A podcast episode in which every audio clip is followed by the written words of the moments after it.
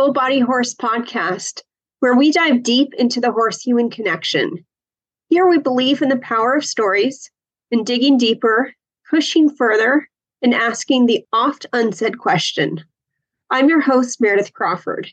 Today we have a very special guest, Malaine Leah Butler. Malaine and I synced up because she's an expert at using human design to enhance relationships. And although she's not a horse person, she has used human design charts to help her relationship from everyone from her husband to her newborn daughter and all of the major important relationships in her life and in her business as well. And she's awesome at helping others understand their charts to create next level results. Just to kick things off, Malaine, can you share with us a little bit about your journey of how you got into human design and Thank you so much for having me, Meredith. It's so much fun to connect with like minded humans. And I'm so honored to be on this podcast. And so, when it comes to human design, let me backtrack my story just a little bit and share with you how human design even came into my world, what I had been doing before it, and now how I'm incorporating it in all my teaching. So, back in 2015, I started my own business and I'll never forget, I was actually sitting on the stoop, the stairs of my Manhattan apartment. I didn't own the brownstone. I lived in one of the many apartments in the brownstone. And I was sitting on the stoop and I was listening to the four hour work week with Tim Ferriss. And then I was also listening to the Simon Sinek's The Reason for Why those two books going back to back. And I think I was just listening to Tim's book and I was sitting there and I thought to myself, if I can just make it for five years of my business, then I can be successful. And so then I embarked on starting my business. And when I started my business, I also got the download to start traveling. So I had the inspiration, or I say download, or um, some people will define it differently from the divine, who I choose to call God. And the message was travel, leave all your stuff, sell all your stuff. And so I did. So I'm running this business and I'm traveling. And the first one of the first places that I went to was Kauai. And I lived in Kauai for three months. And on Kauai, I met a variety of really eclectic, amazing people. I was a participant of this writing group every week, which, you know, in retrospect, looking back, I'm so grateful for. It's helped me in so many avenues of my business, but it was fun and it was joyful. And everyone in that room knew their human design. And so, one of the first questions I was asked upon entering that room of the writing group was, What's your human design? And I'm like, Human what? And so that embarked my journey of human design and starting to understand my design and how to live in my design. And I had a lot of resistance off and on, off and on, simultaneously building my business, working with hundreds of women, really supporting them into finding their unique alignment so that they can share their message with the world so they can share their medicine with the world. I, like to call purpose work medicine. So they can share their medicine with the world. And as a byproduct of that, they make tons of money they're living these abundant lives. They're super joyful. But here was the problem coming in, Meredith, was that I'm working with all of these women, and each of them are getting the same tools, the same coaching. They're starting at the same place, the same starting line. And some are getting further faster, some not so much. And I was, it was curious because, particularly one course, where there were a few women going all in, giving it everything they had. It was an intimate container. And two of them took off and one didn't. And I it really bothered me because I knew she was doing all the work. I knew she was showing up. It wasn't for a lack of trying. And that's when human design started circling back into my vortex. And last year, I decided to get certified in human design because prior to that, I knew a little bit about it based on my own experience, but hadn't been qualified enough to be able to to truly teach it and incorporate it in my teachings. I've always been banging on about alignment and soul and following your truth.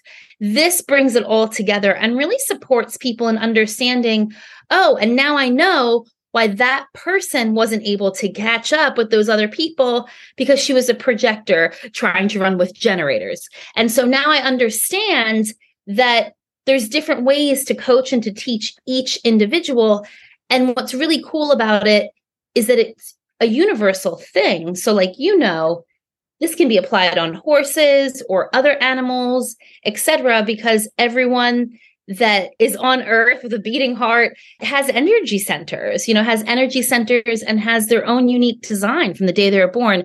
I just really love human design because I believe it is the missing piece for so many people to just exhale and it it confirms and affirms who they really are so they get to the, just release that exhale and go oh all right amazing this is who i am i'm going to stop pretending that I don't know this. I'm going to stop pretending that what my mom and dad taught me was correct because I always knew. One of the biggest things people say to me after a reading or working together is, I always knew this is who I was. I always knew that this is how I made decisions or this is how I did that. Now I just have full permission to thrive and live. For sure. And one of the things that makes you so special to work with for the human design work is that you have a relational focus yeah. where others may look at a person's chart uh, sort of in a vacuum and just them. You look at it with, okay, well, who's your spouse? Who are your kids? Who are my horses? Who are yeah. your clients? Yeah, 100%. And I think that this is the missing piece as well is that, like you said, Meredith, it's not in a vacuum, it's not in a silo.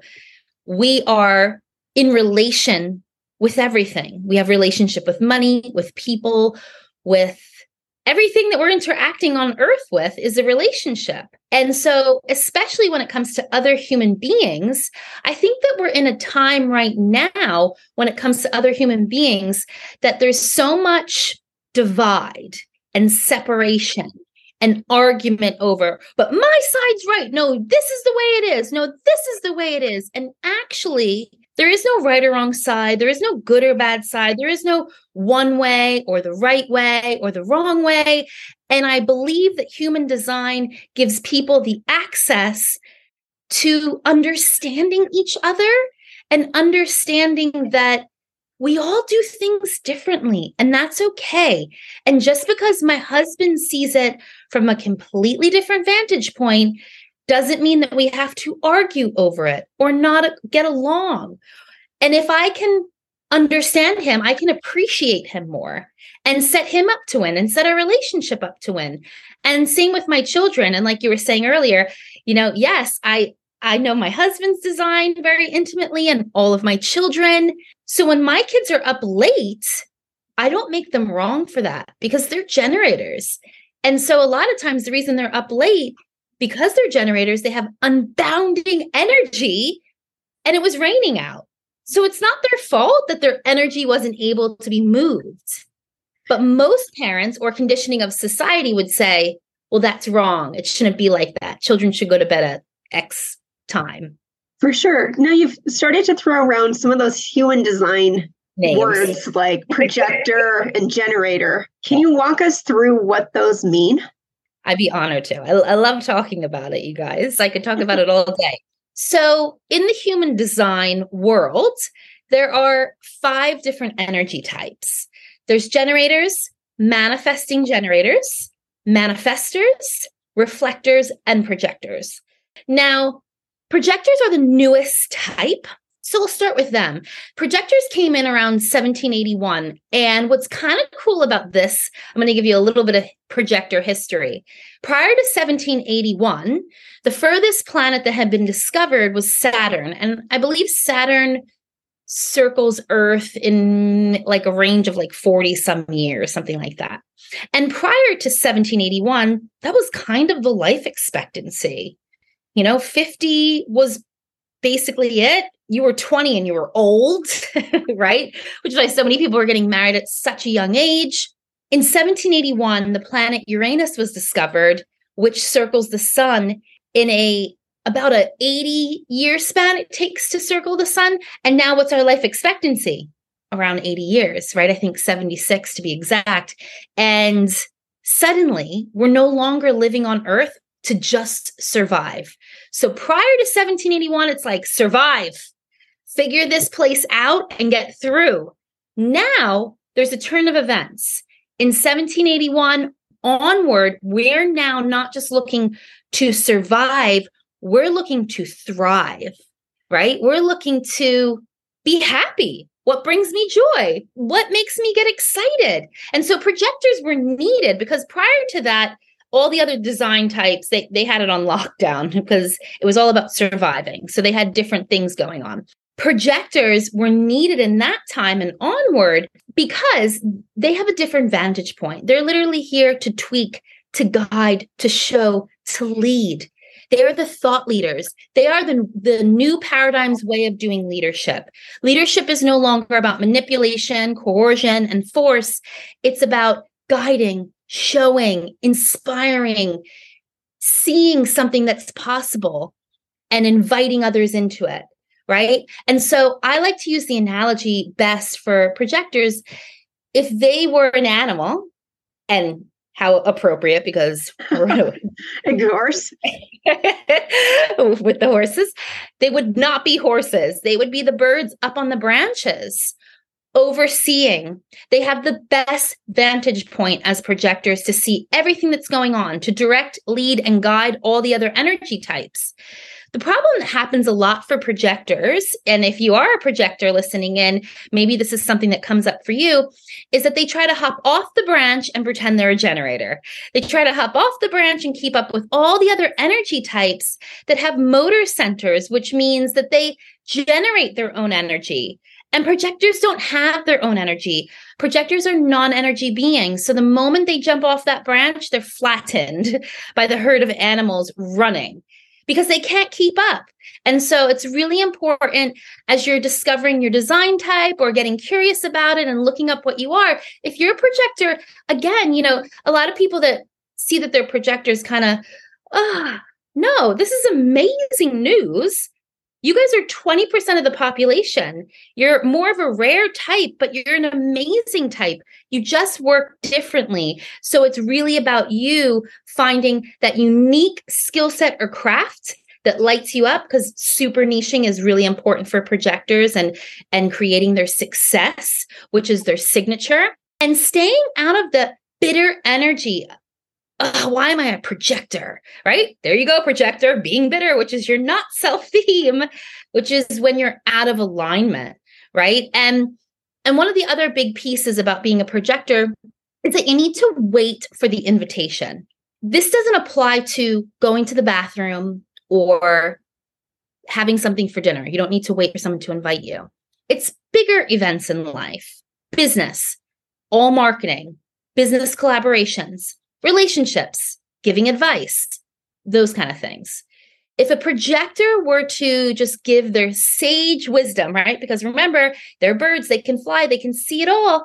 If they were to give their sage wisdom to someone that did not ask for it, it's like the ultimate smackdown and rejection. It will come off so bad. You may likely jeopardize relationships. So it's really for you waiting to be invited. And you're like, well, so what? I just lean back and do nothing. And I'm like, no, you show up, you share your message, you do what lights you up, you do what excites you, you focus in on that skill set and craft that excites you. And your aura is a penetrating aura. So when you're staying out of that bitter energy, staying in your craft, your aura starts lighting up. It's like a lighthouse. And you're guiding all the ships to shore aka the invitations. And your penetrating aura, literally, when you walk into like a supermarket, let's say, starts to poke people. The aura is poking their aura, and that's where the invites start to come in. And if you're a projector, you've seen this happen in your life. My husband has not once ever reached out to apply for a job. He always has jobs come in. Anytime he has been unemployed when we've been together, he immediately has these offers just coming in, inundated. And they're like, Yeah, we found your LinkedIn. He's like, Oh my gosh, I haven't updated that in years. I need to update that. Well, didn't matter because he had his post out there, he had his signage out there open for business, and then the invites come in. So it doesn't mean you don't post or you don't share what you're up to or doing. It's just that you don't give direct unsolicited advice but you need to show up and be who you are so that people can invite you in. So, for equestrians, what characteristics might they look for to determine if their horse is a projector or not? That's a really good question. I think characteristic traits wise, when it comes to projectors and correlating this to horses, I think a bitter energy. So let's define that bitter energy because that's when they're living out of alignment. When projectors are in alignment, they're successful. Success is the signature to know that they're living aligned. So when those horses are fully in their highest potential and possibility, success will look like them, you know, whatever their element is, showing up at their highest, right? Like maybe if they're show horses jumping you know and like really thriving. Or if they're a racing horse you know they're they're winning. Like and you're like well isn't that a possibility for everyone? And i say yes it is. But for projectors specifically we know they're aligned when they're in success so we know when they're not aligned when they're bitter and that could kind of look like you know when they're around other horses just maybe being a little cold or standoffish or just not getting along with the group. And maybe if there's another horse in there that gets a little more attention than that horse particular, you'll tell they'll get very grumpy because they have this projectors have this and th- this is with humans too, right? Oh, did you see so and so? She's doing so well. And my projector friend will be like, "But I've been doing all of that stuff. Why don't I have those results?" I'm like, whoa, whoa, whoa, back down. I'm just celebrating this person. So that kind of dynamic, if this other horse is getting a lot of attention and love, and you just kind of feel, and you guys know, right? You feel the energy. You feel the horse kind of disgruntled or just being a little bit distant or cold, that bitter energy. Like they're not angry at you, they're not mad at you, they're just bitter. They're like, yeah, I'll hang out with you, but I'm not happy with you. Now, for the listeners, I had a projector horse. This was a horse that I had a couple years ago. He was one of the ones, so I imported off the Iberian Peninsula. He came from Spain. He was a PRE and he um, is a projector, but when he was living out of alignment, he lived shut down.